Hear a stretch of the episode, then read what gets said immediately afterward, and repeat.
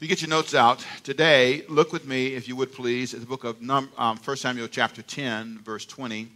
It is my intent today to show you how important it is to be focused on being healthy.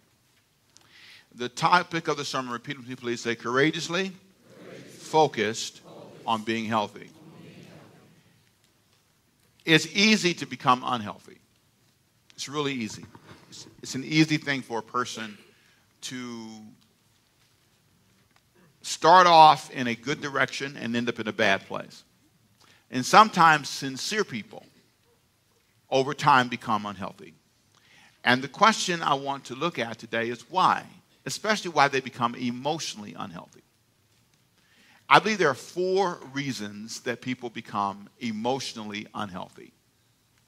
And it's so, it's so easy to slip into that. And by the way, I recommended a book to you last week um, uh, by Peter Scazzero. Uh, it's called Emotionally uh, Healthy Spirituality. Say that with me, please. Come on. Emotionally Healthy Spirituality. So the book is 10 years old. It's, it's updated now. It's a really wonderful read, though. And uh, I told you that there was uh, a list I gave you last week of four uh, categories of, of, of, of, description regarding, or four ways he describe the emotional state of a person. Because he said some people are 40 years old in age, but they're 20 year old, 20 years old emotionally. And so let's see if you can remember the four categories. The first one say say emotional infant. You can be an emotional infant. Say emotional children, emotional, children. emotional adolescent, and emotional adult.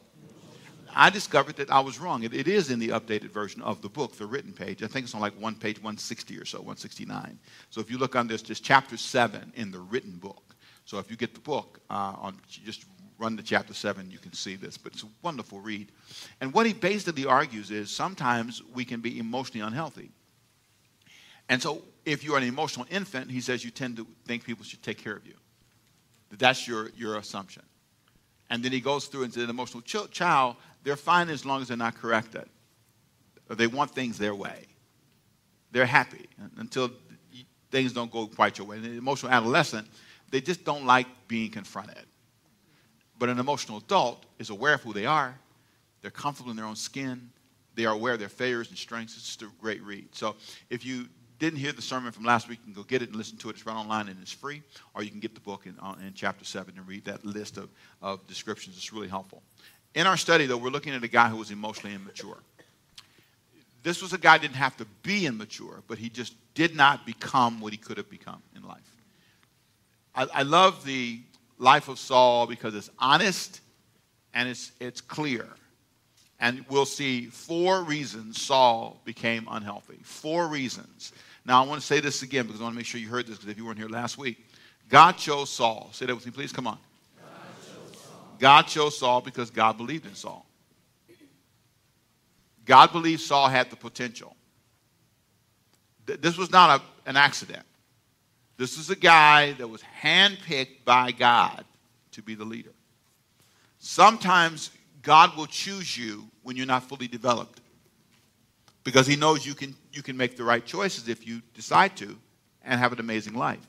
So it's, not, it's like being at a fork in the road. Should I go or not go? Should I say it or not say it? Should I read it or not read it? Should I study or not study? Go to school or not go to school? Should I save the money, or not save the money? All of your life you're in this, you know, act ugly, be patient. That fork in the road. Saul lived his life going down the wrong road. He'd always go left when he should go right. And it wasn't, it wasn't because he couldn't go right. He made, a, he made a decision. And so, over his life, and this is what we're looking at today, we're taking a look at his whole life. So, we'll look through a few chapters. You'll see a trend.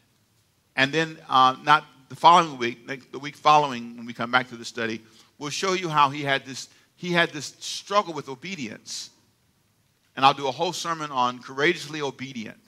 That there are times in your life when you just need to do what's right. It may not be fun. It may, it may mean you'll be isolated. It's amazing how I see this with single people. They'll say, well, you know, if I did that, I wouldn't have anybody to go out with on Friday night. So, so you're willing to sacrifice being obedient to have a date on Friday night. There, there's something about Saul's mindset that so parallels ours at times. That's why I chose him. Because he's, he's an honest, he's an honest look at how we sometimes live our lives. So I'm not reading this to make myself sound like I'm better than Saul. I want you to be clear. I'm reading this because I think we're more like him if we're not careful. So there are four things specifically that I think are reasons why Saul became unhealthy. So let me read them first and then we'll come back to them. Say, the way he managed responsibility, the way he managed the success of others, the way he managed instructions, and the way he managed his own failures. Notice this is a guy, notice the way he responded to responsibility. Now, I talked about this last week. It's in chapter 10, verse 20, that God publicly announces through Samuel that he's going to be king. In chapter 9 of 1 Samuel, he's told he's going to be king privately. So he's given a private warning. Samuel comes to him, anoints him, and says, All right, listen, uh, but really, he really comes to Samuel because he's out looking for a donkey. Look, he's out and he can't find his, his one of his animals got loose, and so he, God led him right to Samuel. Samuel takes him away privately and says, "You're going to be the next king." In chapter 10, he's now about to announce him as being king. But watch how he responds to this responsibility. He has a time to think between the time he was told privately and now the time publicly, and in that time, he decided he wasn't going to do it because when it was time for him to be announced, watch what happens chapter 10, verse 20. When Samuel had caused all the tribes of Israel to come near, the tribe of Benjamin was chosen. And when he had caused the tribes of Benjamin to come near by their families, the family of Malchi was chosen, and then Saul the son of Kish was chosen. But when they sought him, he could not be found. If you read on down, he was hiding in the luggage and the equipment. When they went to try to find him, he was running from his responsibilities. And that's the first sign that this guy is in trouble. Now, again, you have to be clear that it is a big thought that you're going to be king, but this was an opportunity. Amazing opportunity, a once in a lifetime opportunity that God gave him. And so I want you to think about this and look at your own life and ask the question Am I the kind of person who easily responds to his responsibility in a way that's not healthy? You, sir, now have a, an amazing choice, but he didn't want anything to do with it. You know, but I can relate to that. You know what I say all the time? You might, might find this strange. We, all, I say it, I say it all the time. How in the world did I get a job where I get in front of people? How in the world did I get a job? If you've been around me, you've heard me say this. How in the world did I get a job where I, I, am up here talking all the time? I'm thinking, give me a break. I, I, I never envisioned this, not once. And the temptation is to run from it. The temptation is to run from the pressures of being a father sometimes the pressures of, of, of being a manager. 95, 90% of my job is management. It's not preaching, trust me. 80% if you just want to be generous, but it's really about 80 to 90% management. And so there's a whole business side to it the money, the buildings, the facilities, the staff, and all the other stuff that goes with it. And so there's a, and, and there's a whole strategy thing you got to have, you know, at least focused in your mind. Where are we headed? Where are we going? How are we going to get there? And it's generally over the years, millions of dollars worth of thoughts you have to have. And so if you're not careful, you tend to run from that. But I heard something one time that really touched me. Uh, I don't know if it was Aretha Franklin or someone. I, I, think, I think it was somebody told her, when you take the stage, take it. If you're going to do it, do it. Be a mama for real. If you're going to be a boss, be a boss. If you're going to be in business, be in business. If you're a student, be a student. Teacher, be a teacher. Take the stage. Don't, don't get up there and, and, and Millie Mouse and pretend and act scared. I, I, and I really understand. I understand how easy it is to be afraid. But this is a guy who, from the very beginning, is running from responsibility. And the question is are you doing that? Are you tempted to run from your responsibility? Are you complaining about it? Things cost, so what? That's part of life. I own a house and I have trees. My trees have been very bad lately, but they're my trees. My trees were leaning over into my neighbor's yard, pushing down his trees. Literally, about three of them, leaning over and pushing his trees like this. Ah! Here comes the pastor's trees. and they're leaning back. I'm thinking, oh my God, I went over, while I was walking on the side of my house, I said, trees. I tried talking to them, didn't work. So I had to get a guy, right, to come down and fix the trees and cut them back. And they're still not doing right. So I have to take more serious measures, which I'm working on now. I already got a bid for the serious measures. I won't say what they are. In front of my house, this big, I'm driving in my driveway and the trees again, dropping leaves, big old limbs. I'm thinking, what the hey? So I went and talked to those trees. But those are my trees. Whose trees are those? Those are my trees. You're not helping me with my trees, right? No, those are your trees. My wife said, Well, baby, I was driving a big limb. I said, Okay. So I called them out and they got the big lifts, go up there and they cut all the limbs out. And it's just, oh, I'm glad they did because the storm came. I'm glad we, we got it all fixed. But then, then they told me, Well, Pastor, let me tell you, one of your trees is weeping. I said, Weeping? Yes, it's got a, it's, it's got a mark around the branch and it's, it's, like, it's like it's crying, like tears. It's wet looking. I said, What does that mean? That means we got to come back. Whose trees are those? Your trees. Those are my trees. And I have responsibility. I can't run from it. And I can't complain about it. I just have to understand the power of saving some money. Come on, say amen, right? And being clear that that's my responsibility. Those are your children. Your children. Can you say it slow? No, no, no, no, no. My, my. This is the time to use the right one. Say my children. Why can't you say it like you mean it? Come on, say those, those are, no, I'm sorry, say these are, these are my, my children. children. These are my children. These are my children. My grandchildren. My bills. My bills. My grass, I love my grass, but to keep my grass green, it costs money. So I let it go brown a little bit. Told my grass, the grass. I'm sorry, I don't like the water bill. I'm sorry. Just, so my lawn man told me, said, you know, you need to cut it on now, Pastor. I said, okay, I'm gonna cut it on. Cut it on, cut it on for a day. All right. Lord send some rain. Thank you, Jesus. Amen. But you know, I can I can make it, I can afford it. But the point is, you just those are that's my grass, those are my trees. This is, those are my this, these are my kids. That's my responsibility. And I want you to say, no, if you're not careful, you can become a person who's unhealthy when it comes to viewing your responsibilities. You have to have a healthy attitude. Our church should have a healthy attitude. And I'm going to say this and move on because this is, I'm, I'm going to move on, I promise.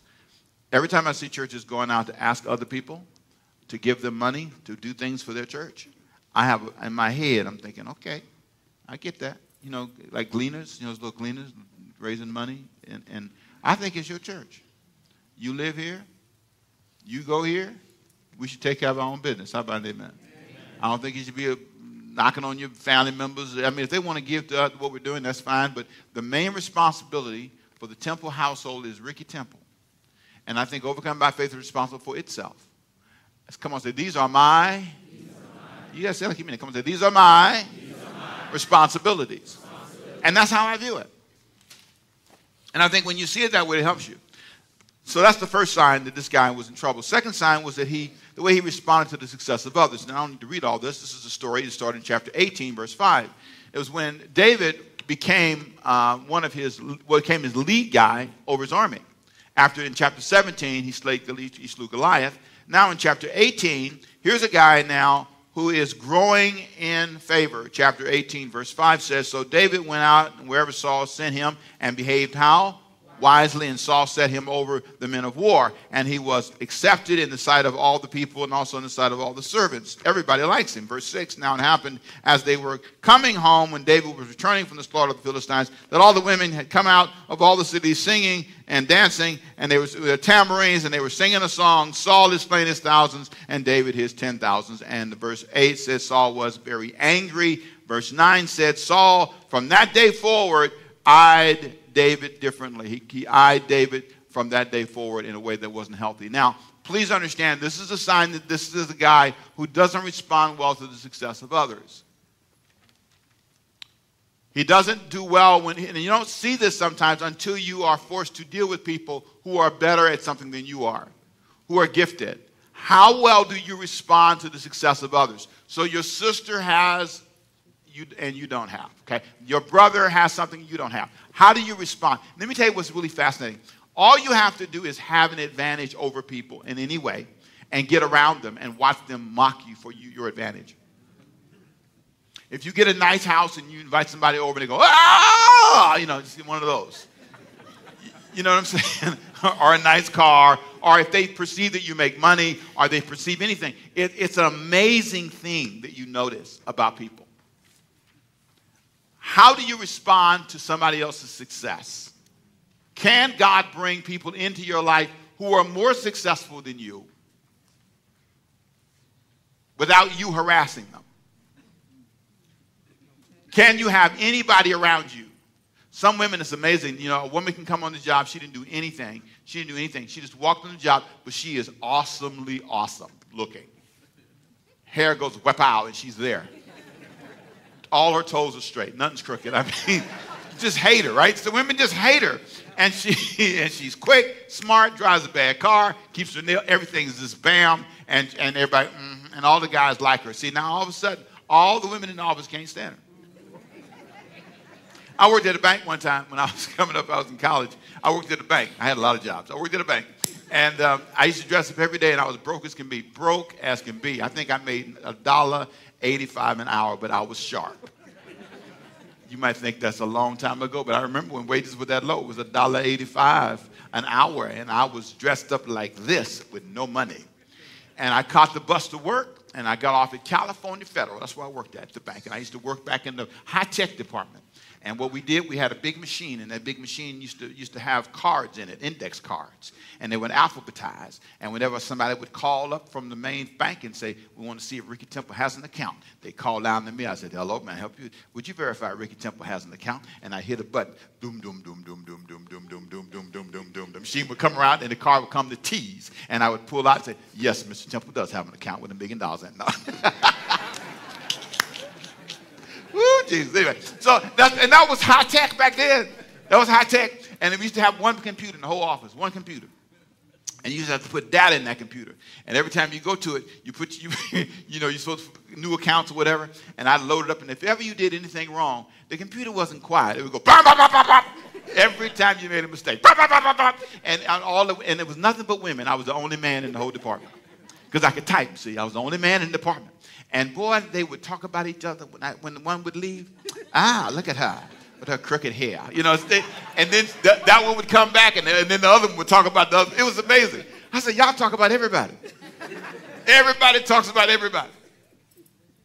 It's amazing how we struggle when we're around people who are better or have more success. There's a lot of competition. Saul was fine until he got around somebody that was different. Are you like that? Are you the kind of person who tends to struggle when you see somebody advance past you? You didn't get the promotion, so you can't celebrate. In that, in that banking environment, I, it's like nobody celebrated anybody. It was always about who was better than, looked better than, who had the best man, who had the best whatever. It was, and all of us were making a dollar eighty-five. It was all broke. No, I'm sorry. It was two eighty five. I get that right. It was two eighty five. I'm cheat myself now. It was two two dollars eighty five cents. That's true. And I, I'm, there's something about being really clear in your head that this is a sign of being unhealthy. I should not look down on somebody else's success. David should, Saul should have said, "Great, glad they like you. I'm glad you're on my side."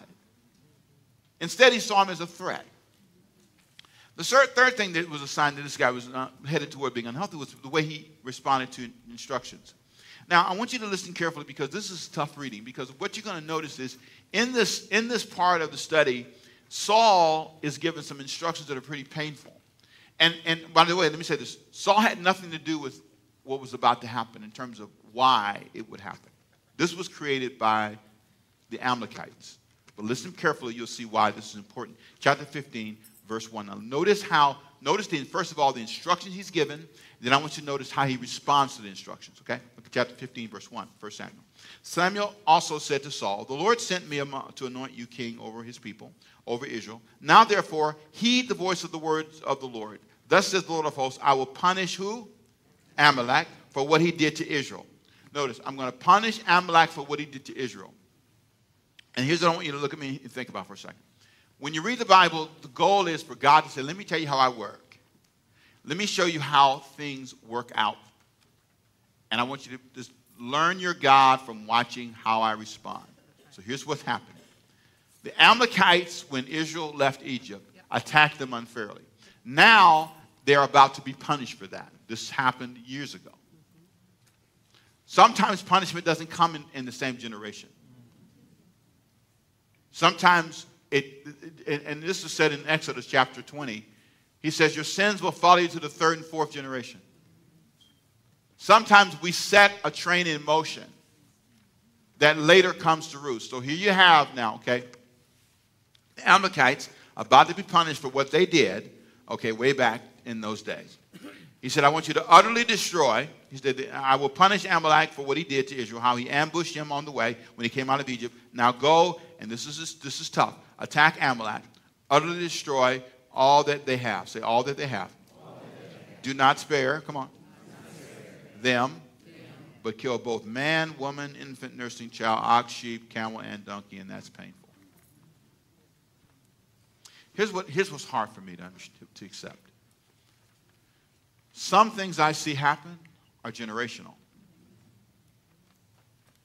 The impact of, of um, slavery on our country as generational. It has had generational impact. It didn't just happen back in 1865, 1760, none of that. It didn't, it didn't happen. It, it, this goes way, way beyond the 1600s when it all started. Way beyond that. This, this, this is traveling up first, second, third, fourth generation. Some of the stuff we're seeing today, some of the pain we feel in our culture, what we're doing now is generational. It will be with us for years to come. And, I, and so I don't, I don't need to apologize for God. He said, This is what I did. This is what I told him. These were the instructions. What's interesting is how he responded. So, verse 7 so Saul attacked the Amalekites. Back up, train. Hold for a second. Back up. For some of you, that thought alone is really, really hard. But I want you to be clear. That's why he said in the Bible, be careful what you sow. Ricky Temple can sow seed today that will transfer to Ricky Jr., transfer to Milani, transfer to Milani's children and children's children. Go back in your family and be honest for a minute. They were getting drunk way back here. Now, we might say there's a reason for it depression, whatever. But now their kids are on drugs. Why are we surprised? Why are we surprised? The way you are managing your life today will have a generational impact on your life. And I want you to just think about that. Now let me move on to verse 7. Saul attacked was Saul and Saul attacked the Amalekites from Havilah all the way to Shur, which is, which is, which is east of Egypt. He also took, now this, watch, watch what he does. He took Agag, king of the Amalekites, alive. Well, he wasn't supposed to do that. Right? And utterly destroyed all the people with the edge of the sword, okay? And Saul and the people spared Agag and the best, and the what did he spare? The what? Best of the sheep, the best of the oxen, the fatlings, the lambs, and all that was good, and were unwilling to destroy them. But everything despised, everything that was rotten and despised, and worthless, they utterly destroy. It's kind of like this. He had no problem getting rid of the bad stuff, but a bad problem getting rid of the good stuff. So if anything had value, he couldn't get rid of it. Are you the kind of person that can only give God your bad stuff? So if he asked you to surrender something that was really of value, would you have an issue with that? It, it, notice what's hard for him getting rid of things of value. Showing off the king that he won, that was a big deal. Let me show you my trophy. I beat this guy. But that's not what he told you to do. Notice, he doesn't follow instructions, and that's a sign that he's not healthy. He doesn't do what he's told to do. And, and there's something amazing about being this way. There is this um, uh, tendency to think that I can go half the way and be blessed. Ah, and I see this all the time when I counsel people. There's this partial obedient thing that we tend to settle for. I know I'm not doing all I should do, but there's really no plan to ever do it. I, I just kind of know it, and I don't ever plan to really change it. So Saul has made a decision. He's not going to give up the best to God. I'm only going to do part of it. I, I, thought about that in my life, and I ran across a friend who was interesting. He, he challenged me in a way that was really amazing. We uh, used to give away used clothes, and, and I still do. If I have stuff that's you know, nice, I don't mind giving away stuff that looks really nice. So nothing wrong with that. But he said something to me. It was so simple. He said, um, I showed him, our, we were on East Broad Street, and I showed him we had this clothing rack full of stuff we gave away to you know, needy people. And he said, That's nice. He said, But we, we give away new stuff with tags on it. And I just kind of looked at him like, did I ask you that? Did I, did I ask you? This is my moment.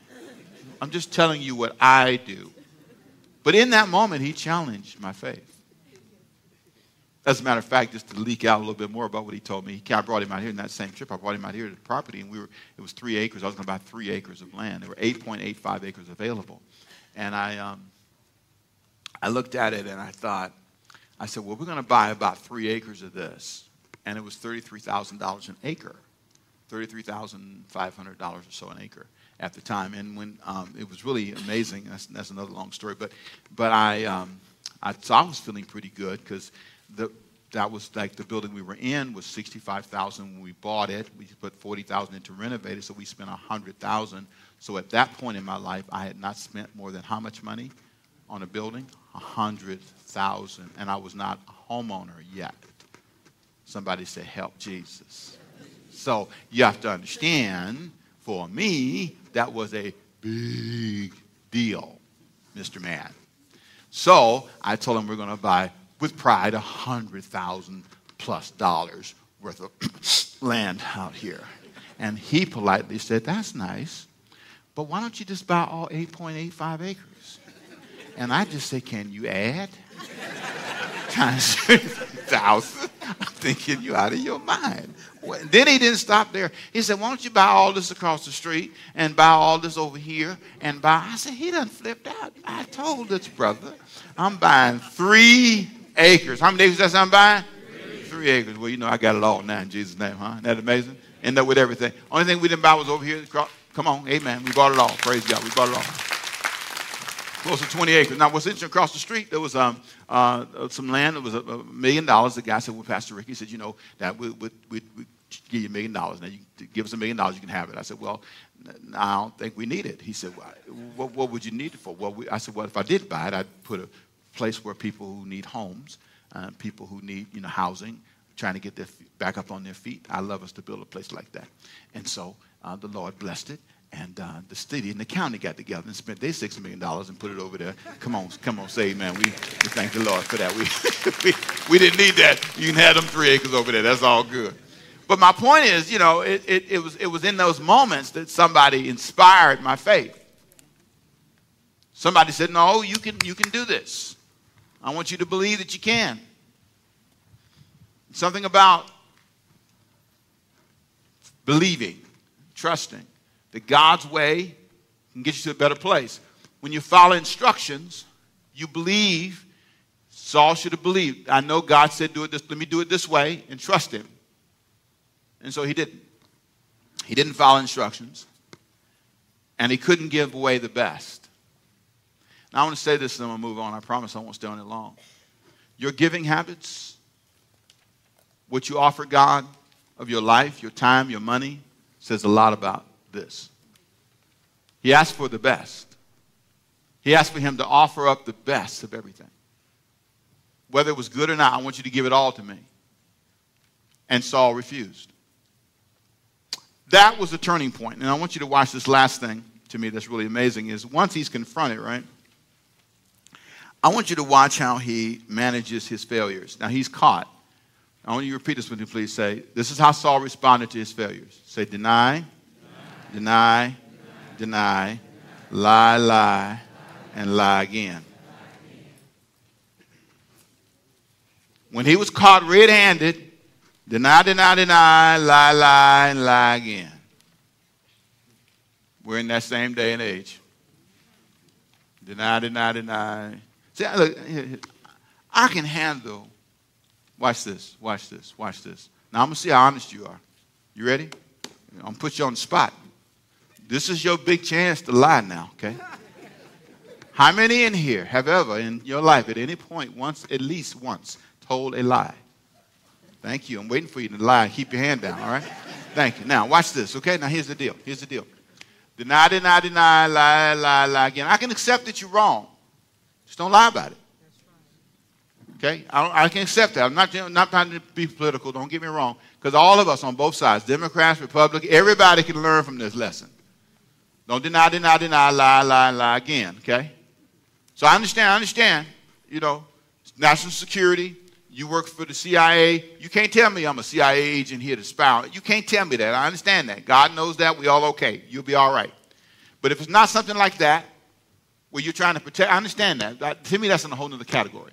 But if, if a person, if a culture develops a ha- habit of doing this, now watch, watch this dialogue. Watch what happens. Chapter 15, verse 13. Okay? Samuel said to Saul, Saul said to him, I'm sorry. Then Samuel went to Saul, rather, and Saul said to him, Blessed are you of the Lord. I have performed the commandment of the Lord. That's the first lie. Okay? Samuel said, What is then this bleating of the sheep in my ears? I hear the sheep back there. Uh, and I, I, hear the lowing of the oxen, which I hear. And Saul, Saul said, uh, They, come on, say they. They, they, they. they. Do me a favor, point your neighbor, say they. Point at your neighbor, come on, say they. They, they, they, they, they have brought them from the Amalekites. For the who? People spared the best of the sheep and the oxen to sacrifice. But they did it for a good reason. The ends justifies the means. They did it to do what? Sacrifice to the Lord your God. Hallelujah. and the rest we've destroyed. But we all did it for worship. And, but then verse, verse uh, uh, uh, if I read the, read the whole chapter, he lies on, he keeps on lying. He lies and lies and lies. So Saul, Samuel says to him in verse 16, be quiet. Stop talking. You ever talk to people, you just have to say, stop talking. Just your children. So where, where were you? Where were you? Stop. Stop talking. Be quiet, and I will tell you what the Lord said to me last night last night. And Samuel, Saul said, Okay, speak on what the Lord told you last night. Not tonight, last night. Uh, Saul said to Samuel, I'm um, sorry, um, verse 17, I'm sorry. Uh, when you were little in your own eyes, when you were insecure, that's powerful when he said that. You were little in your own eyes. Uh, were you not head of the tribes of Israel? You weren't even a leader of the tribe of Israel. And did not the Lord anoint you king over Israel? I made you a leader. I believed in you. I put this opportunity in front of you. I gave you this chance. I gave you this opportunity. I gave you this wife. I gave you this family. I gave you this children. I gave you this job. I gave you this money. I gave you this business. When you were little in your own eyes, I gave you this. He forgot where it came from. Have you? And, Samuel, and Saul said to Samuel, watch this now. So he said, uh, I'm sorry, verse 18, the Lord sent you on a mission and said, Go, this with instruction, destroy the sinners, the Amalekites, fight and fight against them until they are consumed. And when why then did you not obey the voice of the Lord? That's the question. Why didn't you obey? Verse 19. And why did you swoop down on the spoil and do evil inside the Lord? Why did you take the stuff that was good? Saul said to who? Samuel in verse 20 but I have obeyed. Lie, lie, lie. Deny, deny, deny. I have obeyed the voice of the Lord and gone uh, on the mission on which the Lord sent me. And I brought back Agag of the Amalekites, and I've utterly destroyed the Amalekites. But the people took the splendor and the sheep and the oxen. It's amazing. Deny, deny, deny, lie, lie, lie. Here's the moment when he should have said, You're right. But he didn't. Notice now, verse 22. Samuel said, has the Lord a, so great a uh, delight in burnt offerings and sacrifices as in obeying the voice of the Lord? Here, can I rephrase that? And, and, and, and, obey, and behold, to obey is better than sacrifice. But let me rephrase this. Does the Lord have as great a delight in you finding a man and loving, uh, coming to church and giving tithes and offerings, but sleeping with him every other day? Does God prefer you to be single and not sleep with him every other day and come to church? Which one does, does God prefer? I'm, I'm I know, I'm, I'm, hang with me. Uh, does God, does God care that you come to church but you beat your wife? Does God care? What's different? Obedience, this is the point. Obedience is better than sacrifice. Okay, so I preach, who cares? But if behind the scenes I'm getting high, I'm, I'm running around the country sleeping with everybody, and I'm not living right, and I'm beating down the staff, and I'm robbing you of your money, but yet I come and preach the gospel. Come on, talk to me, somebody. Obedience, come on, say with me. Come on, obedience is better than sacrifice. Here's his point don't bring me a sheep to sacrifice, and your life's a mess. You're not listening to my instructions. You're, you're not even honest about your failures. Tell you what, let's start here. I sinned. Oh, I'm preaching good to you. I, I'm wrong. That's a better starting place than to somehow blame the people. Your daddy, your mama, your cousin, your friend. This has got nothing to do with all of that. The question is, how willing am I to follow the instructions? Notice what he said. He argues with God. He argues with Samuel. I have obeyed. He said, No, you have not. I listen for the sheep bleeding in the background. Oh, the sheep bleeding in your life in the background. There's two you. This you and the you that's not one we recognize outside this building outside of this moment, streaming in, watching this program. There's you that's watching this, and then there's a you. There's a whole other person when you're on the internet. Obedience. You throwing stones, Pastor? No. No. I'm a sinner just like you. I am tempted just like you. Here's my prayer. Lord, help me focus, be focused, healthy, responsible, and able to respond to the success of others with maturity and no jealousy. I pray that I would completely and honestly respond to your instructions for my life, even if it means I must give up the things of great value. I understand that my actions can affect my families for generations. If I am wrong, help me admit my failure, listen to correction, not forget where you brought me from, not lie about my level of obedience, and may I, may I never believe the ends justify the means. Hallelujah. Jesus. Church, church, church.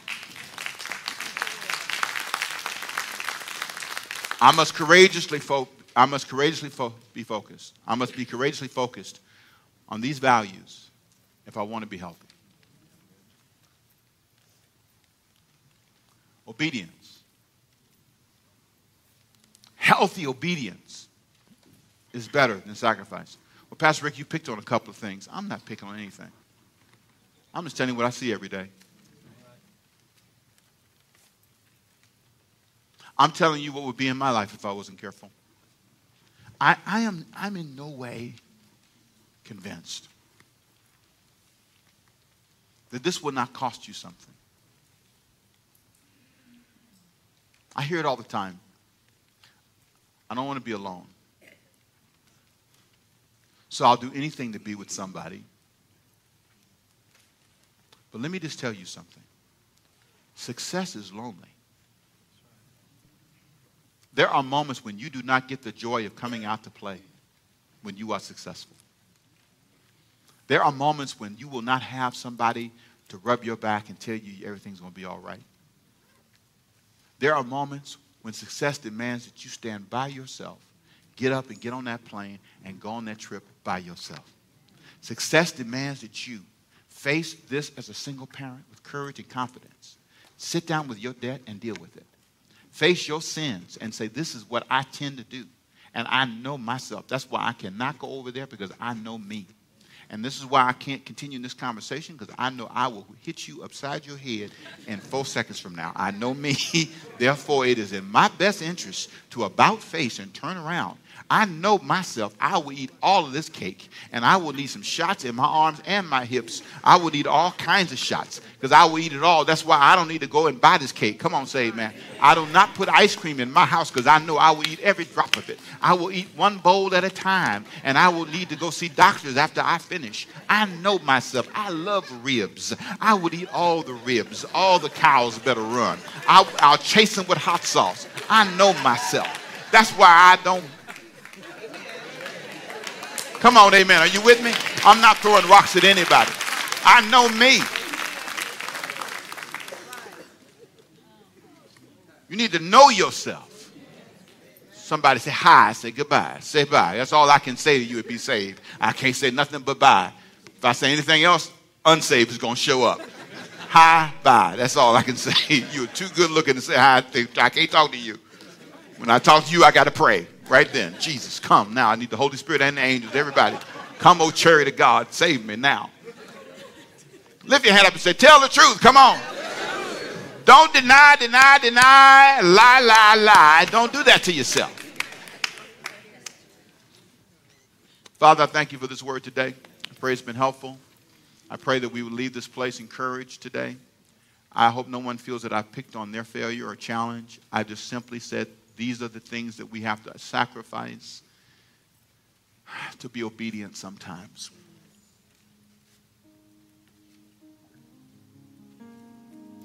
We are flawed people, striving, striving to not be vengeful, to not be hateful, striving to not live in a lifestyle constant strife. Because it's unhealthy. And some of us have lived an unhealthy life, but we can't continue to live that way. So, if there's anybody here today, Father, that doesn't know your Savior who needs to make this decision to know Jesus, who doesn't know how, let this be the moment that they invite you into their life. Say, I bring my brokenness, my flaws, my sins to you, oh God. I bring my repeated failures to you. And I acknowledge that I've been unhealthy, but I need you to come into my life. Save me, oh God, from myself. My thoughts, my heart, my mind. I need to be touched today. Every head bowed and every eye closed. If you're a person here who says, Pastor, I need Jesus in my life, what you said spoke to me. My walk with God has not been where it needs to be. As a matter of fact, I'm not really following God at all. But I want to invite him into my life today. With every eye, closed, every head bowed for your privacy, just simply raise your hand so I know who I'm praying for. If you say that's me, that's you. Anybody else say that's me? Pray for me. I see you. Anybody else saying pray for me? Pray for me. Pastor, I see you. Anybody else saying, pray for me? Pastor, you put your hand up, put it right back down, and be fine. Anybody else? Maybe you're home watching today. Thank you. I see you as well. And you're saying, that applies to me. Father, let this be something that touches the hearts of those who raise their hands and some who raise their hearts, both here and at home. Let this be the beginning of a new day for them, where they say, Jesus, come into my life. I surrender to you. Thank you for Jesus who died on the cross to make this possible. I bring my failures to you, and I admit my need to start a walk with. I want to follow your instructions. I want to be one who embraces my own failure and wrapping it in your word, knowing that I am forgiven because of Jesus. And so we give you all the praise and all the glory in Jesus' name. And everybody say amen.